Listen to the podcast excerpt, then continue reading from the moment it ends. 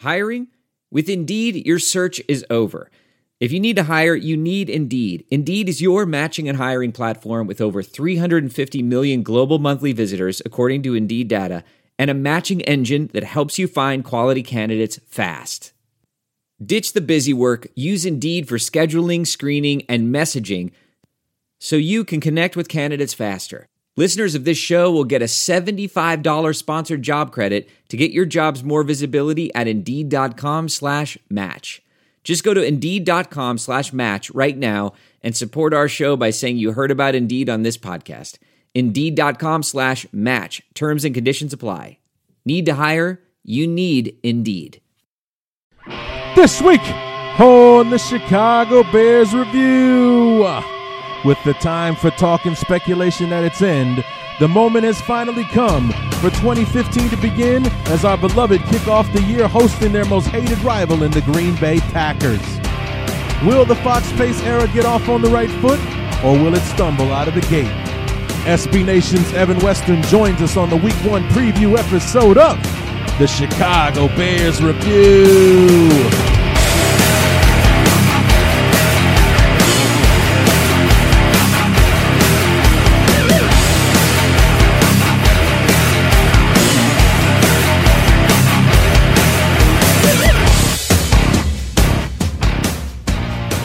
Well, folks, it is finally here. We are on the eve of week one. As I sit here recording this show, the Steelers and the Patriots have officially kicked off the 2015 season, and we are a mere, what, 72 hours away, 96, however you want to put it. Uh, you know, I don't know what the math is exactly, but we are several hours away. It's days instead of weeks. It's not months or anything like that because I remember one depressing one depressing thought that I had during the summer was like, "Hey, only 17 more Sundays until football starts or something like that." Just it's finally here as the Bears and the Packers will kick off the 2015 campaign and a brand new era of Chicago Bear football as John Fox and Ryan Pace lead the charge for the organization. What's going on, everybody? Larry D back for the week one preview episode of the Chicago Bears review. So, this is kind of like the official season premiere of the Chicago uh, the Chicago Bears review, season number nine. Number nine. I wonder how many of you out there have been with me from the beginning. It's uh, and it you would be the the most loyal of the loyal considering that I've had like four or five host sites since I've started uh, producing the show. Had that that free mypodcast.com was where it first started, and that folded. Uh, you know, I, I actually this is my second time with Podbean, and I and I went over to uh, Podomatic for a while. You know, anybody who's followed me around knows that I haven't been easy to keep up with at times. But if you're with me and you have been with me since we kicked things off in 2007, I thank you. You are the reason that I am still doing this today. And you're the reason that I'm pushing myself to try to make the show a little bit more than it has been by you know, like today, for example, we had Evan Western from the Acme Packing Company on SBNation.com here to talk Bears Packers. Uh, talked a little bit about the rivalry. Uh, Mike McCarthy's interesting comments. We'll talk about that uh, as well. Uh, not to mention the impact Jordy Nelson's injury will have not only on this game, but on the Packers as a whole going into 2015. So we covered a lot uh, with Evan. I just finished my conversation with him about 15 minutes ago. So here I am recording the remainder of the show for you guys. And, uh, you know, so excited to finally get this underway. Um, Alshon and Eddie Royal and Marquess Wilson have all been practicing this week. Alshon has been limited, uh, still bugging him with that calf injury, or at least they're not giving him a chance to re injure it in practice at least, but it seems like Eddie Royal and Marquess Wilson will be ready to go. So we won't be starting the game uh, against the Packers with our fourth, fifth, and sixth wide receivers uh, taking the field to start the uh, football game. So we might actually get more of an honest look at our offense when we take the field on Sunday, considering that will this will be the closest that we've had to having who we want out there on the field when the Bears play, considering Alshon did not play a snap during the preseason. Eddie Royal missed uh, at least half of it. Marquess Wilson missed three quarters of it because he went out early in the Indianapolis game. So the passing game hasn't exactly been exciting because the guys that we plan on having catching passes out there this year haven't been out there on the field. So it's been uh, difficult for the Bears and, and Jay Cutler in particular uh, to kind of build any kind of chemistry with his receivers, even in practice. Because when you're injured, you're not practicing, you know. So um, we will see. It'll be very interesting uh, at the very least, and uh, you know, I'm I'm hoping, you know, as as a realist, if you will. Can't really pick the Bears to win this thing. Now, I mean, I, I went in, in the pick'em leagues, the confidence pick'em leagues that I'm in. I, I did pick the Bears, but I only put a one point. You know, the lowest point you can give the Bears is what I gave them, just because I, you know, I would like to think that John Fox is going to kick off his era with a victory. I mean, and th- there really couldn't be a bigger one to start with. Not like uh, Trestman, who granted beat a playoff team in his first game uh, as head coach, but it wasn't it wasn't the Green Bay Packers that he beat. So I think it would be a hell of a stamp for John Fox. A way, uh, a hell of a way for him to introduce himself uh, to the NFC North and to Bear fans uh, by beating beating Green Bay uh, on Sunday. I think that would just be uh, fantastic. But if you if you sat here and asked me who's going to win the game, I would I would have to go with with Green Bay just because it's uh, you know, you've heard me say it before. You'll actually hear me mention it again uh, when I talk to when when uh, when I play the, the the interview with Evan. Is that you know you take preseason with a grain of salt. It's not everything that it's cracked up to be, but it was hard to ignore the difficulty that the Bears had. Not, I mean, they didn't really have any problems moving the football because we got uh, you know at least a handful of field goals out of the first string offense, but getting into the end zone uh, was a problem and. Um, you know, it, literally the first time that we score on Sunday, if we cross the goal line against Green Bay, it will be the first time that our starters have done it this year. So that's uh, that's an interesting and frightening stat to think about. Not to mention the new look Vic Fangio three four defense hasn't exactly been impressive. At least not when the starters have been out there. When the, when the second and third string guys, most of which aren't on the team anymore, when they were out there doing their thing, they were shutting people out, providing the widest point margin in the entire NFL throughout the preseason. So we'll see. Uh, we'll take that for what it's worth and uh, see if uh, see if that can translate into anything once the regular season finally gets underway. So only have a couple of things to talk about before we get to the Evan Western uh, interview. Um, the most interesting thing that I think that's coming out of uh, of Halas Hall this week that doesn't have to do with the injury report is the fact that the Bears, unlike last year, elected their captains this week. Um, John Fox says that there will be six captains on the team, five that were elected by the team. So those five guys will be the captain every single week. And then John Fox each week will nominate or elect somebody captain for that week. So when they go out for the coin toss, you'll have your the five regular captains and the honorary captain for the week going out there uh, to greet our opponents. Uh, on the offensive side and in special teams, not a lot of surprises here. Uh, Jay Cutler, Matt Forte, Robbie Gould are your offensive and special teams captains. On defense, I think it's very telling um, as to it's Kaley Cuoco for Priceline. Ready to go to your happy place for a happy price? Well, why didn't you say so? Just download the Priceline app right now and save up to 60% on hotels. So, whether it's Cousin Kevin's Kazoo concert in Kansas City, go Kevin, or Becky's Bachelorette Bash in Bermuda, you never have to miss a trip ever again. So, download the Priceline app today. Your savings are waiting.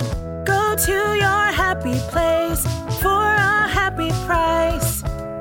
Go to your happy price, Priceline. VR training platforms, like the one developed by Fundamental VR and Orbis International, are helping surgeons train over and over before operating on real patients. As you practice each skill, the muscle memory starts to develop. Learn more at meta.com slash metaverse impact. Who the Bears chose, who the players chose. Uh, number one was Antrel Rolle. Not a big surprise there. Ten year veteran, basically going to be like the captain of the, uh, or you know, the the the chief of the uh, defense back there in the secondary. He'll probably be making all the calls uh, for the secondary in that safety uh, position. But most surprising, our fifth captain is Pernell McPhee, not Jared Allen, not uh, you know, not Jarvis Jenkins, not even you know, God forbid, Shea McClellin or anybody like that, but Pernell McPhee, a guy who just joined the team, but um, you know, hopefully he will be worth every penny that the Bears are paying him, and he'll be what what what he what he showed flashes of in limited in backup duty for the for the Ravens. Still had like seven and a half sacks coming off the bench behind Suggs and Dumervil, and now he gets a chance to to prove to the world that he was he is worthy of a starting starting position and worthy of the contract that the Bears paid him. And he's your fifth captain. I thought that was very interesting to see that. Um, you know, it wasn't a guy like like Jared Allen or maybe even I mean, I know that he's not playing yet, but a guy like Jeremiah Ratliff, uh, you know, a veteran, uh, the anchor of the defense is going to be playing nose when he comes back, and and so on. It was actually Pernell McPhee. I thought that was very interesting. A guy new to the to the organization. I mean, Antrel Rolle's new to the organization as well, but Antrel Rolle's a ten year veteran.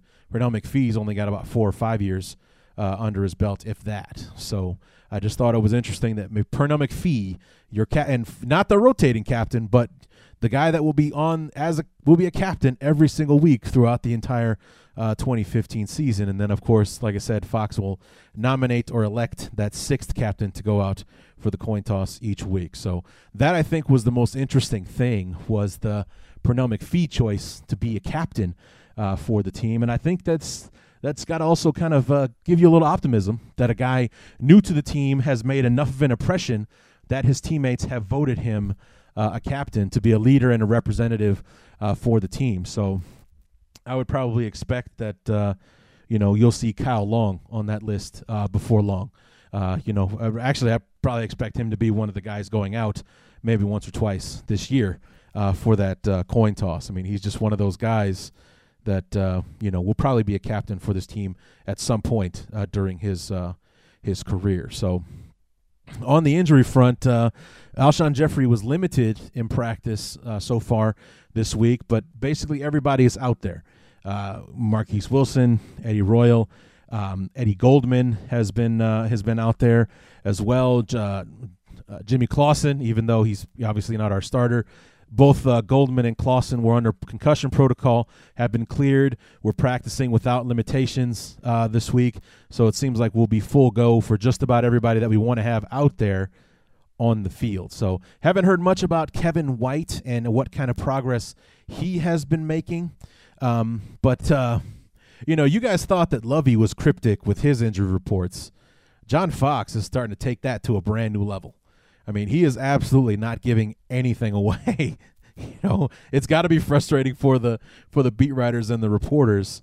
Uh, but you know, I guess John Fox is is a is a real strong believer in that whole competitive advantage thing because he's not giving anything away on uh, on Alshon Jeffery and his status uh, for Sunday. So all we know is that he's been limited in practice. He hasn't been full go yet. So but uh, you know, chances are Alshon's going to take the field, and I, I, would probably put him as uh, whatever the the one that says he's seventy five. I always get them mixed up. I know doubtful means you're only twenty five percent, but if it's you know probable and whatever whatever the other ones are, I always get them mixed up as to which which one is 50% and which one is 75 but the 75% one that's where i would think alshon's going to be as far as the injury list when it comes out uh, uh, later this week so I, I anticipate that Alshon is going to play, barring some kind of disaster in practice. I think that he'll be ready to go uh, for Green Bay. And and there was a rumor actually, and I wanted to.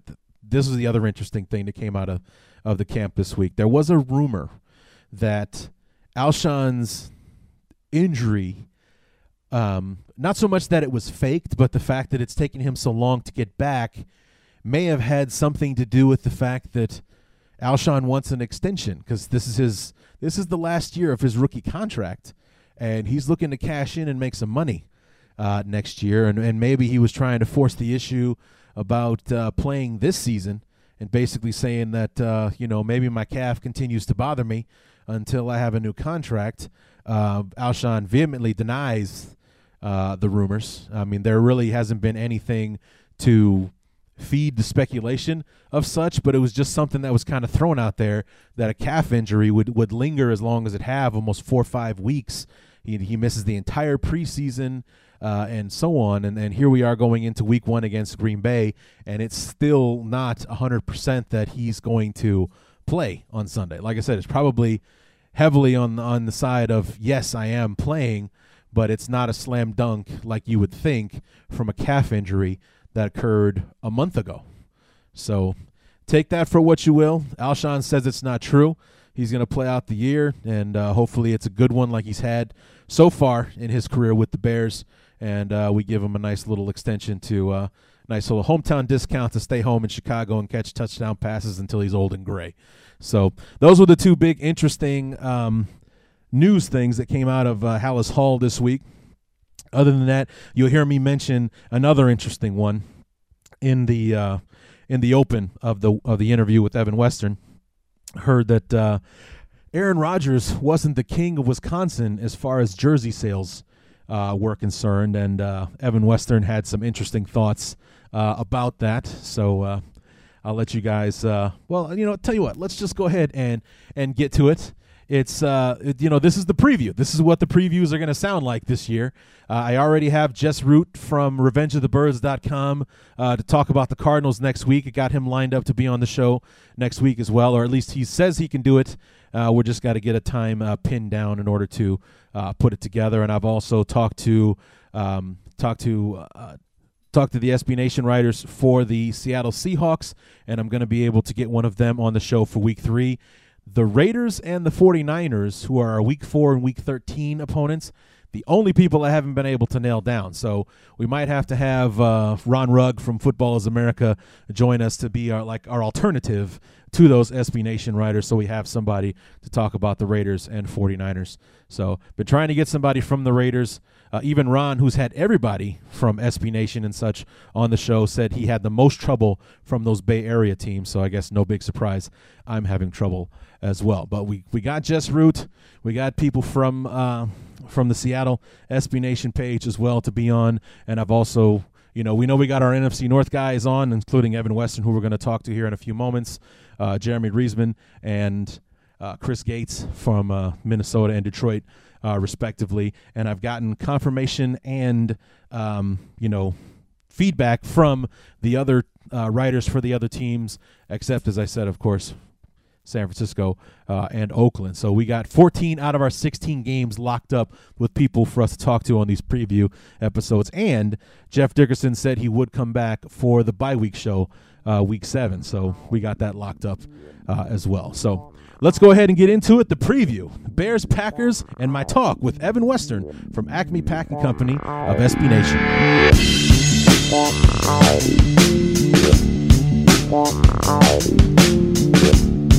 All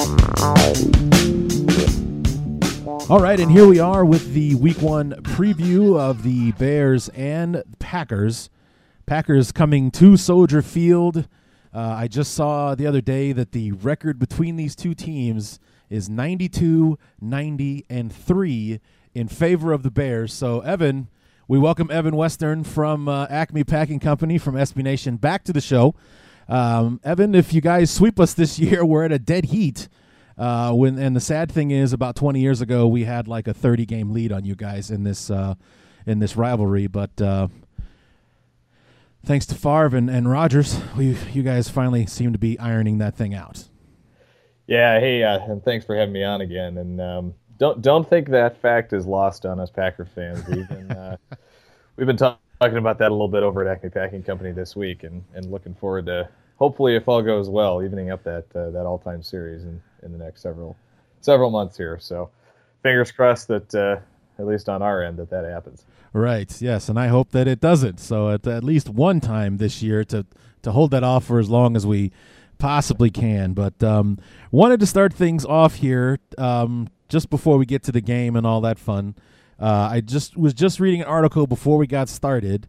Uh, the NFL leader in jersey sales for the state of Wisconsin, where your beloved Packers reside, is a Chicago Bear, none other than Matt Forte, number 22 running back for the Bears. And you say that you have a theory behind this.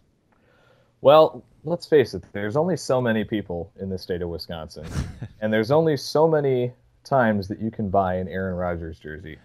So my theory is that everyone already has Aaron Rodgers jerseys, and the only people buying any jerseys at all in the state of Wisconsin are the people down in Kenosha who somehow are, are misguided on which side of the border that they're on. So Ah. I would guess my, my theory is that 95% of the jersey sales in the state of Wisconsin are taking, pla- taking place in Kenosha County, and that's why they're all Forte jerseys. I see. I see. Okay, because Forte is the leader in Wisconsin, Illinois, and Nebraska.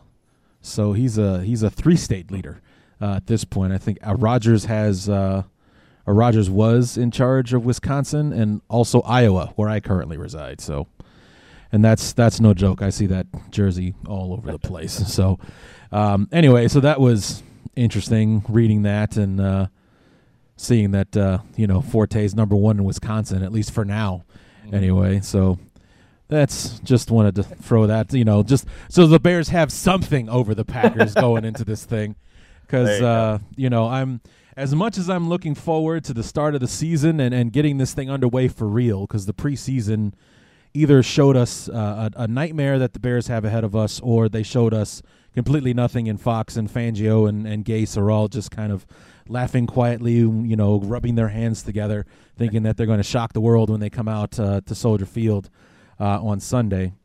Um, you know, let's let's talk about the preseason. How how did it go for Green Bay? Well, finished the preseason two and two. Had a couple of um, solid performances. Um, I think the biggest thing that, that we can take away from uh, this preseason for Green Bay is that the backup quarterback situation, for once, is stable. That there's confidence in, uh, or there's reason to be confident in the guys backing up Aaron Rodgers, and and that's kind of a nice, weird feeling for Packers fans for the last several years. I mean, it's kind of been a revolving door ever since Matt Flynn left the first time.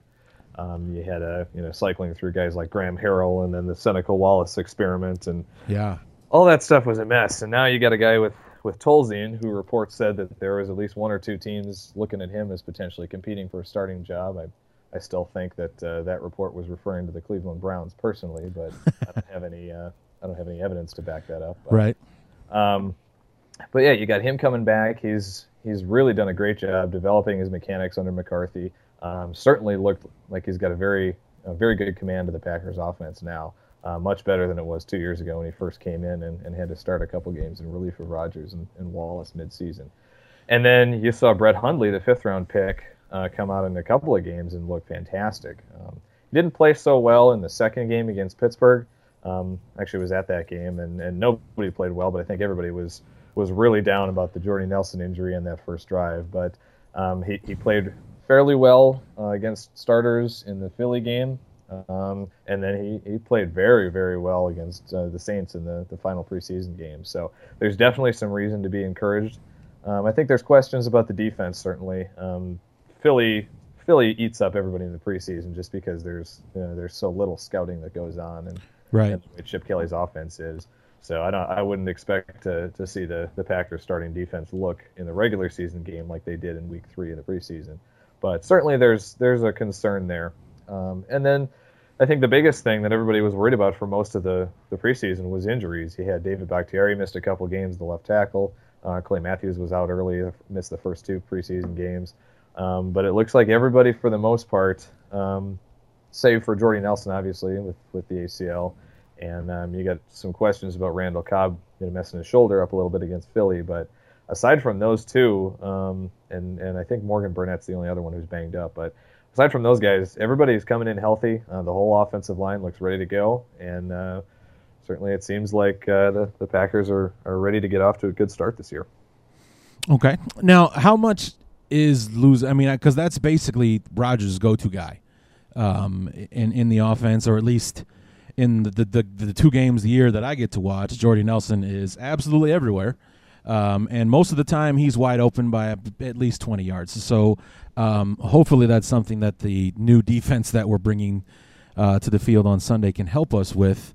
Um, you know, how much is Jordy Nelson? You know, being out of the lineup going to hurt over the long haul, not just so much against this, the Bears in his first game? And is James Jones the answer, or is he going to be backing somebody else up?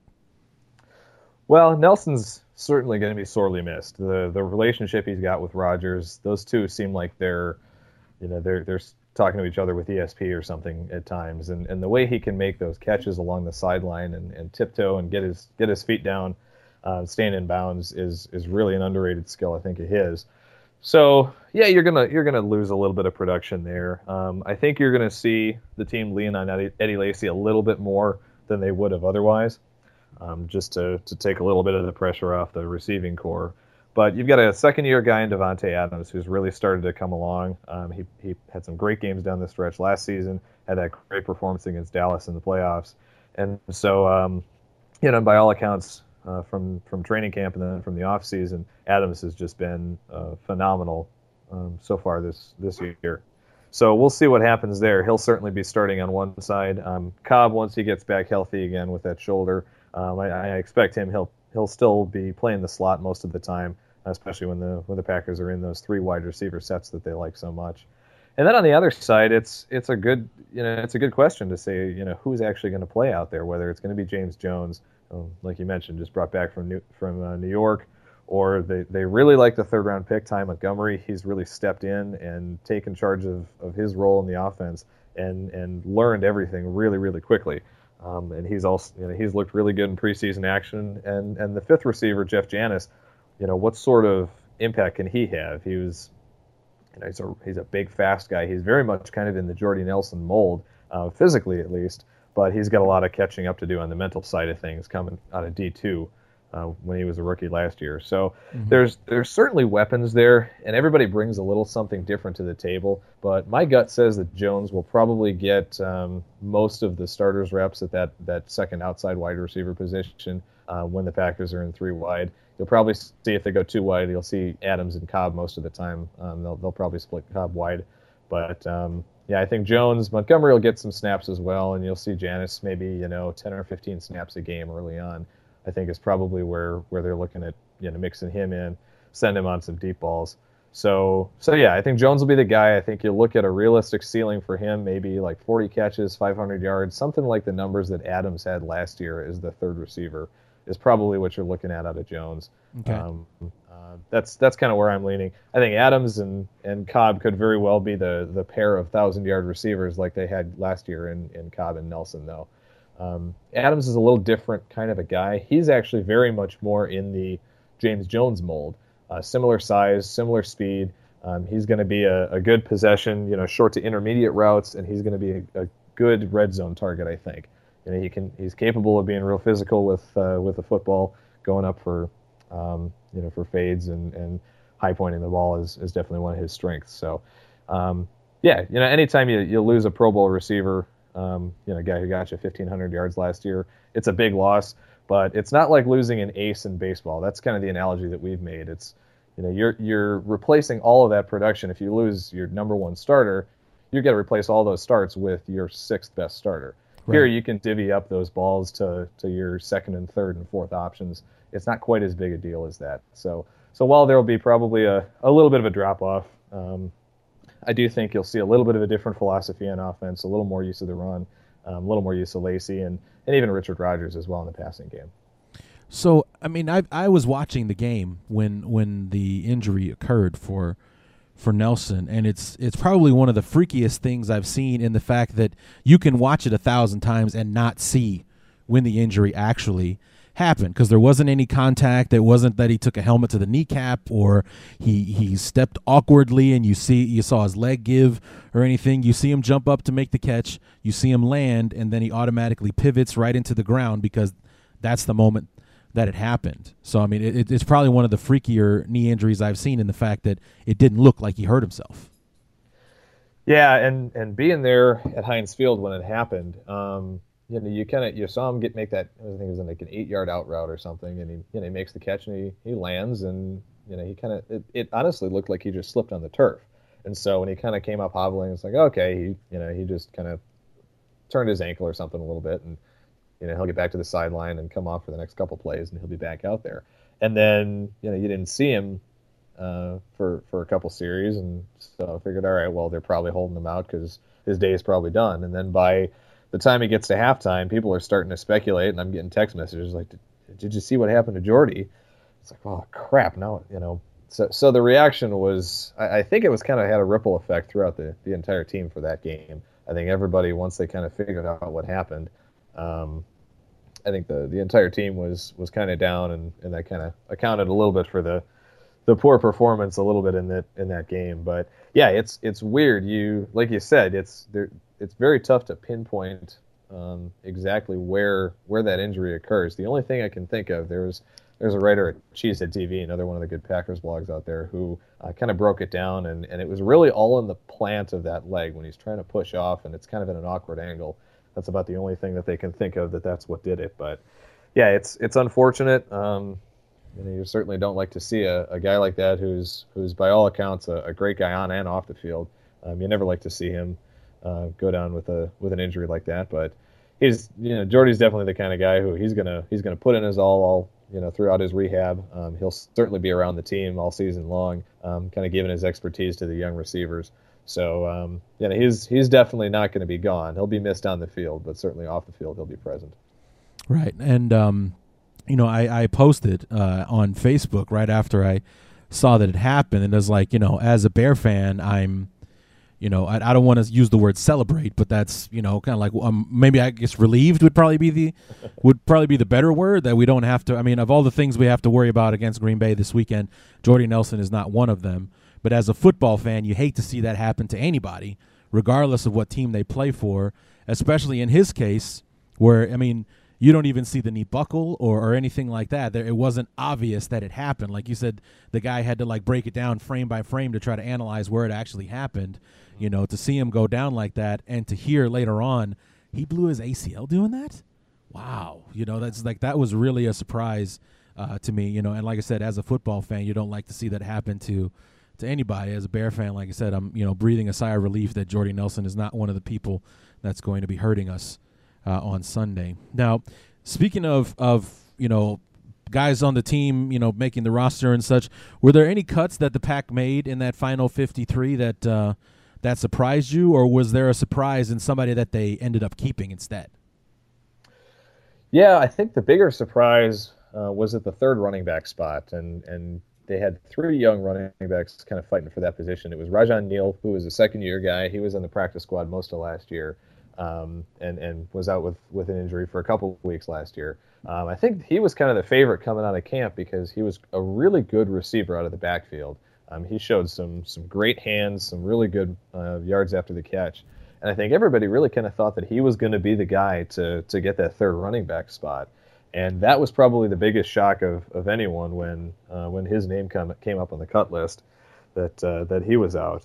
Um, John Crockett was another. Uh, he's a rookie running back out of North Dakota State. He had a great college career. Everybody was kind of hoping that he might take the job, but didn't work out for him. It turned out to be Alonzo Harris, who's he's a six one. I think he's about 240, so he's just a, a beast of a, a, running back physically. And I think the thought process with keeping him is that his running style is most similar to Eddie Lacy's. So if for some reason something were to happen to Lacy, you can basically plug in Harris at that same spot, and you don't really have to change your philosophy on offense. And I think that's probably what did it for uh, for the Packers. He certainly ran with some authority. He he you know, he made some real nice plays in the preseason and in camp and um, you know it's it, it was certainly a well earned spot, but I think everybody kind of expected the team to go with Neal instead. So that was one of the big surprises. Uh, a couple of the other ones that caught us maybe off guard a little bit because Ted Thompson likes to hold on to his draft picks um, about as long as he possibly can, but the the draft class from 2014 really has has not panned out in, in as far as the depth goes. Hmm. Um, certainly, Adams looks good as a second rounder. Ha Ha Clinton-Dix looked really good um, towards the end of last year and then Richard Rodgers, the third round pick, has been good. But this year in camp, they cut a third round pick in Khyri Thornton on the defensive line. They cut the fourth round pick, linebacker uh, Carl Bradford, and then they cut the fifth round pick, Jared Abbrederis, the wide receiver, um, who anyone in Wisconsin knows is you know, he's a former Badger and he was a fan favorite. Everybody was really hoping that he was going to make the team. Problem with Abbrederis is he had a concussion the first day of camp and he didn't come back until there were three practices and one preseason game left, and that wow. just wasn't enough yeah. to make the roster.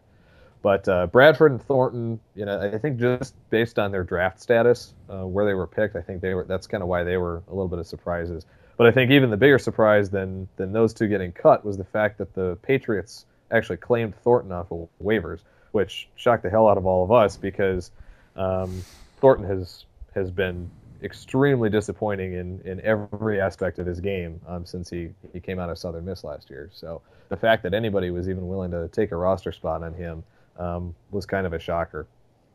Wow. Okay. Um, so let's talk about the game.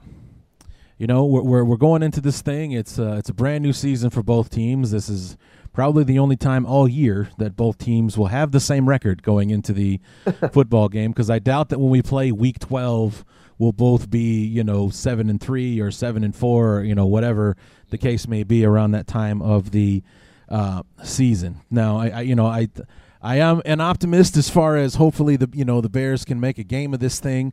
You know, John Fox has a has a reputation for at the very least putting well coached teams on the field. And I was actually reading a, a earlier this week that was saying that uh, the Bears' margin of, uh, you know, Iowa, I guess uh, victory, if you want to call it that, in the second half was the highest in the entire NFL during the preseason. They actually did not allow a point in the second half of any game, which speaks to the fact that you know even though you got third and third, second, third, and fourth guys on the field, these are at least well coached teams. So from that point of view, let's pretend that this is going to be an even matchup. What does Green Bay have to do in order to win this game on Sunday? Well, I think ultimately it, it it's cliche, but it comes down to running the ball. Um, without without Nelson and with a, a, limited at best Randall Cobb, um, you know, you, again, you could end up with Davante Adams, James Jones being your starting receivers. And if that's the case, Eddie Lacy is really going to have to have a good day on the ground and as well as um, receiving out of the backfield. So on, on offense, um, you know, certainly Rodgers can can do a lot with um, with marginal receivers. He's certainly had the benefit of, of having some great ones in Green Bay, but um, I don't think there's any um, any doubt that Packers fans have that, that he can do um, some great things, just to a lesser extent with with some younger and, and less physically talented receivers. But uh, yeah, it's going to come down to the running game, and then on the other side of the ball, it's it's all about turnovers. And and certainly with uh, Jay Cutler under center for the Bears, the Packers have had their share of turnovers in the last several years.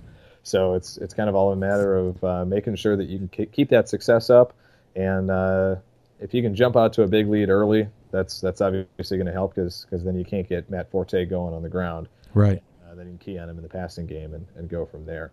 I I do think that. Um, the Packers secondary matches up well with the Bears this this week, especially with with Kevin White not there and with Alshon Jeffery going to be banged up.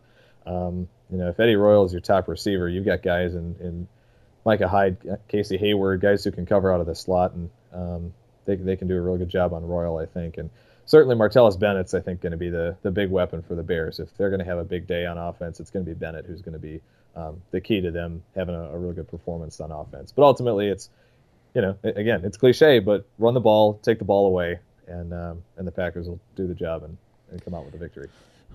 Right. Well, I, I had similar keys uh, for the Bears. Now about those turnovers with, with Cutler, that's one of my one of my keys is avoid mistakes because they've been kind of penalty ridden in in the preseason.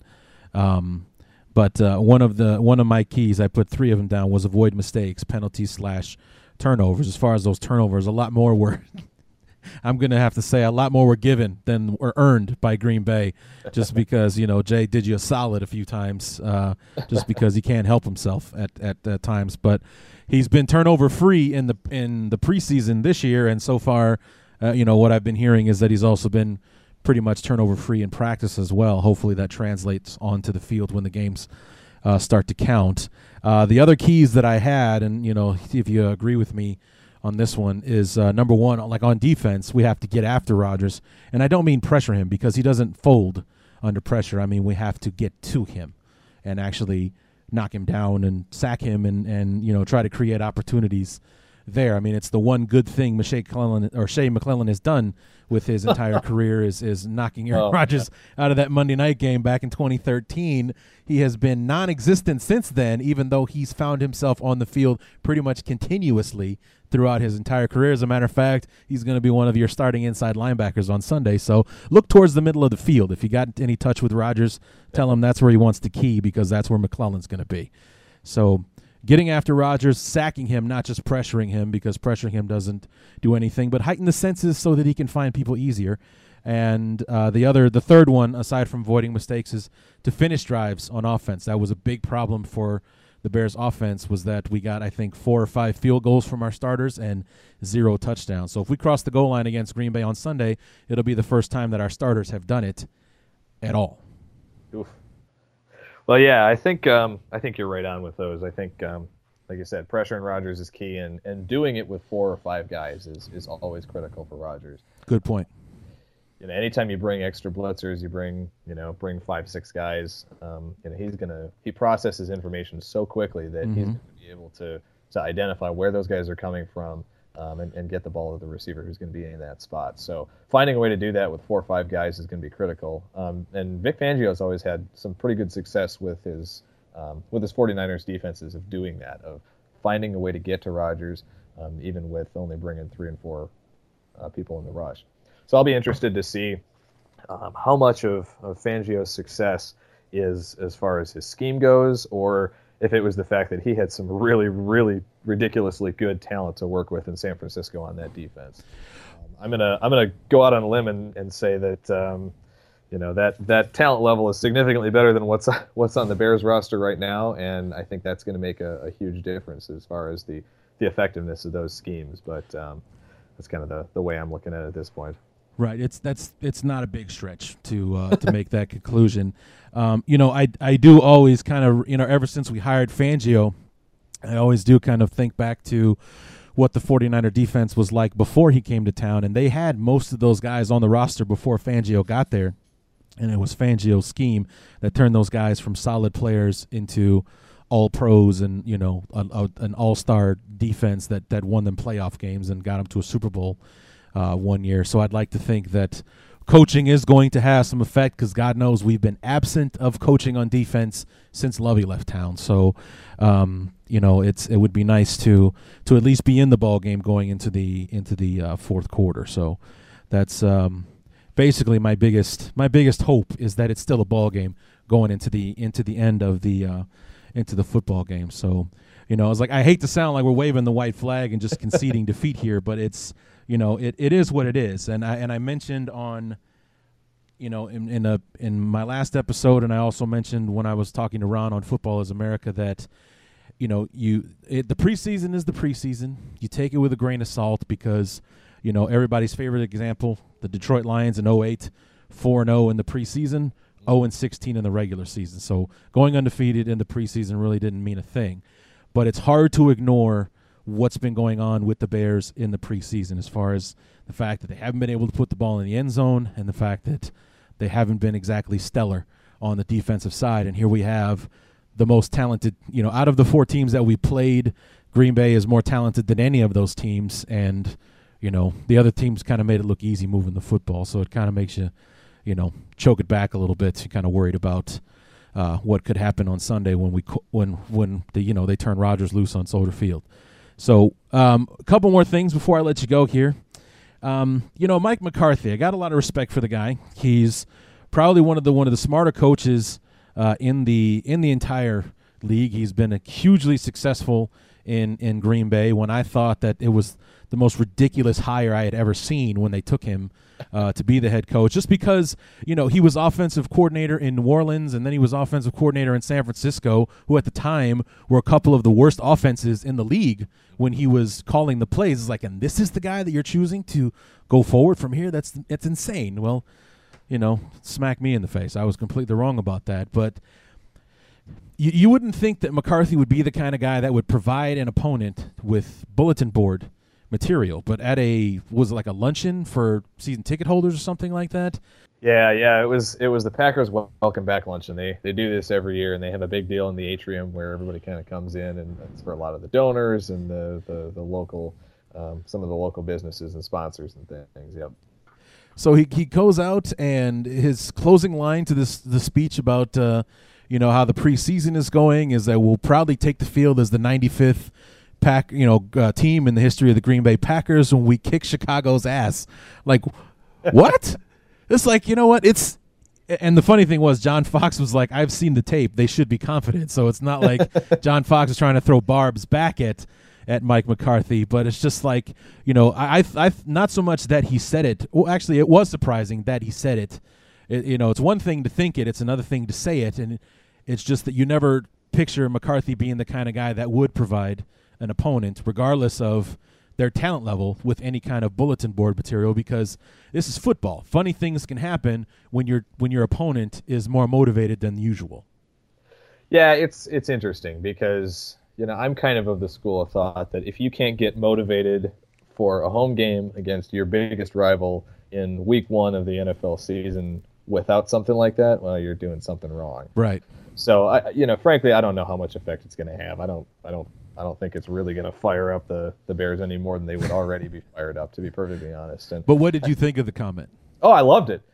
Me, me, and just you know every other Packers fan out there, we we loved it. We'd like to hear that kind of passion and uh, and excitement out of the head coach, and and certainly the the fact that he uh, he's confident coming into this week. It's it's a good thing. But um, he he also followed that up with. Uh, in a press conference, he was he was joking the other day that uh, he he doesn't talk to the football team like he talks to the Chamber of Commerce. So nice. That's uh, he he, he kind of back. I guess he, you could say he backtracked a little bit on it, but um, you know it's uh, you know he's it, it, as far as that goes. You know he was certainly playing to the crowd and, and telling them what they saying to them what they wanted to hear. Right. And um, and it, it, it did the job. It got the guys fired up. It got uh, it got everybody going there at the at the luncheon and everybody was having a good time. And um, I to I, I, don't think I really read too much into it other, other than you know he's confident, but um, that's don't don't think of it as a mark of an overconfident head coach. He's right. he's too smart a guy. He knows all too well based on the last competitive game that we played what crazy things can happen in the NFL. So um, yeah, I, I, I I wouldn't be too too concerned about uh, you know McCarthy looking past Chicago to get to Seattle in week two by any means. Right. Well, and then I just got one more thing for you uh, before I let you go here, Evan. Um, I was on the uh, Football is America show uh, last week, and we were kind of doing our season predictions, uh, breaking down who was going to win the division, who's going to the playoffs, Super Bowl, uh, and so on. And of course, of the the three of us, uh, myself, Kyle, and and Ron, Green Bay across the board, we had them winning the NFC North. Um, I think we all kind of differed on what seed they would end up with, just because we all have differing opinions on what Philly and uh, Seattle and all that kind of stuff are going to do. But uh, Ron Ron Rugg, who's basically the, the the the head of the show over there at Football's America, has a Pittsburgh Green Bay rematch in the Super Bowl. Uh, this year, unfortunately, he does not have Pitts uh, has does not have Green Bay winning uh, this rematch, but he does have the Packers representing the NFC in the Super Bowl. So at the very least, he has them righting the wrong that was in Seattle last year. Yeah, I mean, I, I can't argue with that pick. I'm I'm fully in favor of that. But you uh, could try a little bit at least. It's like, well, I don't know. We're gonna make the Super Bowl. I mean, we'll be good, but I don't know. So I mean, this this is a team that um, that has Super Bowl expectations. I mean, you were any one of five different plays away from making it last year. And yeah. I think you know Packers fans were supremely confident that if they had beaten Seattle, that we would have we would have defeated New England in the Super Bowl last year. So um, it's it's it's the goal, and it's it should be the goal of any team, obviously. But um, I think it's it's definitely within sight for this team. Um, as I, I think it's really that Week Two game against Seattle is going to potentially end up deciding home field in the NFC, um, kind of like it did last year where uh, you know in week one in Seattle, Green Bay goes out and loses, and that ends up uh, being the being the kicker.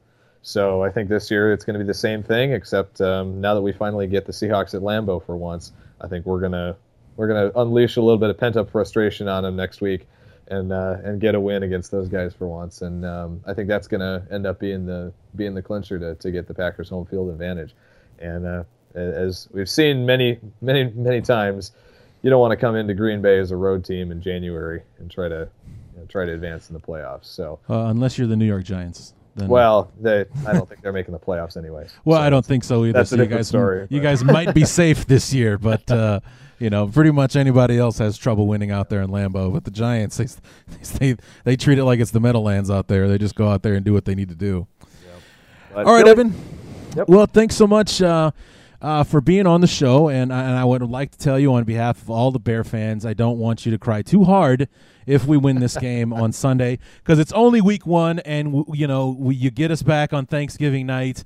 On there's no way in hell Chicago's winning this game night. Uh, you know when they retire Brett Favre's jersey.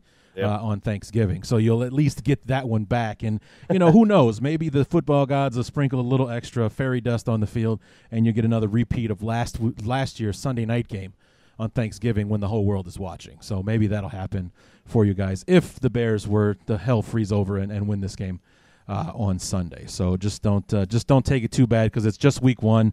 Stranger things have happened on week one, in my opinion. Week one, like week 17, is the hardest week of the season to pick because you're basing all of your picks on what happened last year and what you think is going on when everything could be completely different. So Agree- to uh, agreed 100% on that. And Yeah. we- week week one is always fascinating. I'm at this point, I'm just excited to get it started, and we've we've had a long, long, you know, seven or eight months off, and finally we're we're less than 48 hours away. So let's Yes. let's get it going. Let's get Absolutely. so we'll we'll uh we'll, we'll we got a short week there in November because we got the the Thursday night you know, Thanksgiving, but uh, we'll uh we'll we'll stay in touch and see if maybe we can get you back on before that Thanksgiving game. How's that sound? That sounds great, man. Thanks again for having me on. And as always, go pack go. Yeah, you always got to throw that in there, don't you? Evan Western, Acme Packing Company from SB Nation, talking Packers Bears Week One.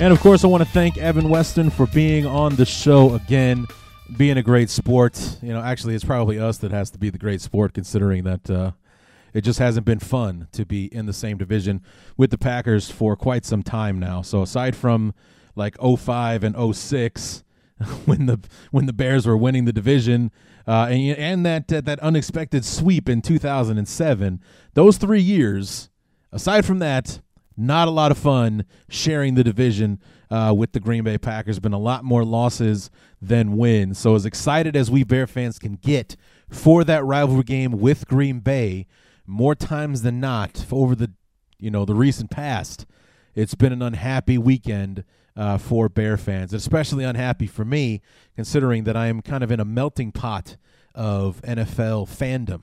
Being here in the Quad City area, uh, about 200 miles west of my hometown of Chicago, this is a Chicago market. So, as far as TV is concerned, the Bears are the team.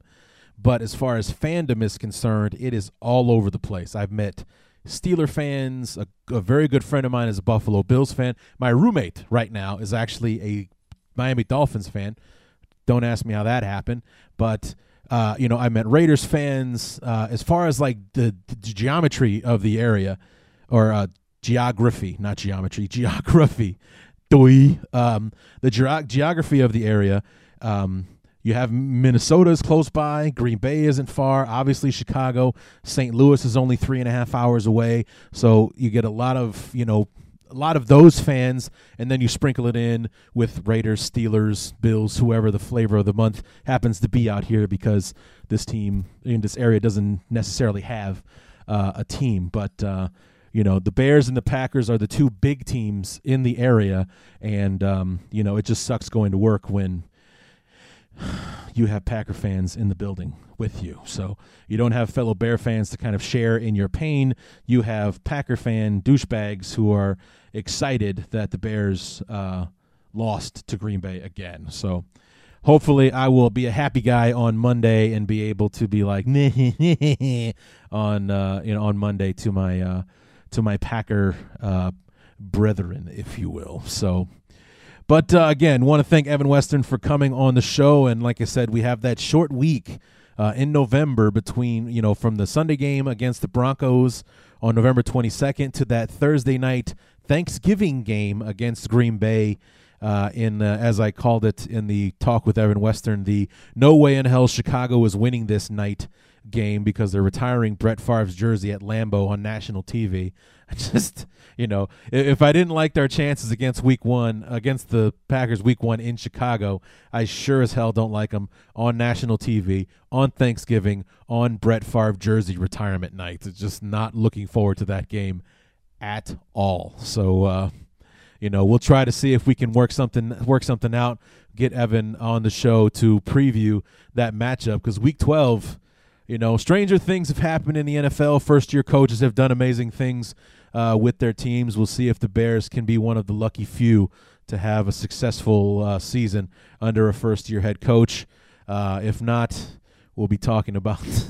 hey, what's Green Bay's outlook look like for the rest of the year, or or whatever. So it'll be interesting. But we'll try to get him back on. He's game for it. Had a nice time talking to him both times we've had him on the show. So look forward to having him back on uh, again. So, and then as I said, uh, you know, review episodes. That's my bread and butter. I know you guys love that. Knee jerk reactions. We'll be back, and we'll have bear up and bear down. We'll be back as well. Looking forward to doing that for you guys on Monday uh, to take care of the review episode and get ready for week two with the Arizona Cardinals. We'll have Jess Root from RevengeOfTheBirds.com on the show to preview the matchup between our beloved Chicago Bears and the Arizona Cardinals. So that's just the that's just a little bit of a look ahead to what we have here coming for you on the Chicago Bears review. So that is going to do it for the week one preview episode of the Chicago Bears review. Uh, check me out on Twitter. I am going to try and, and live tweet as much as I can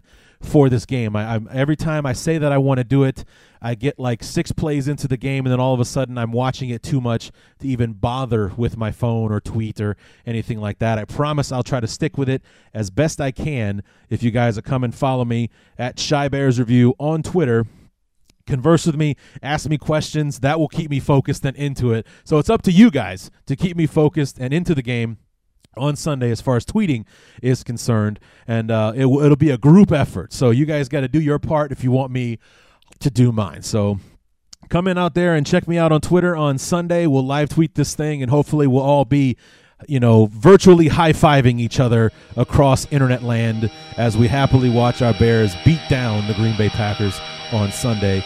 Knock on wood that that takes place. So, if not, we'll talk about how it all went to hell on Monday with the pre with the review episode. Knee jerk reactions, bear up, bear down. We'll all be back. So until then, my name is Larry D, and this has been the Chicago Bears Review.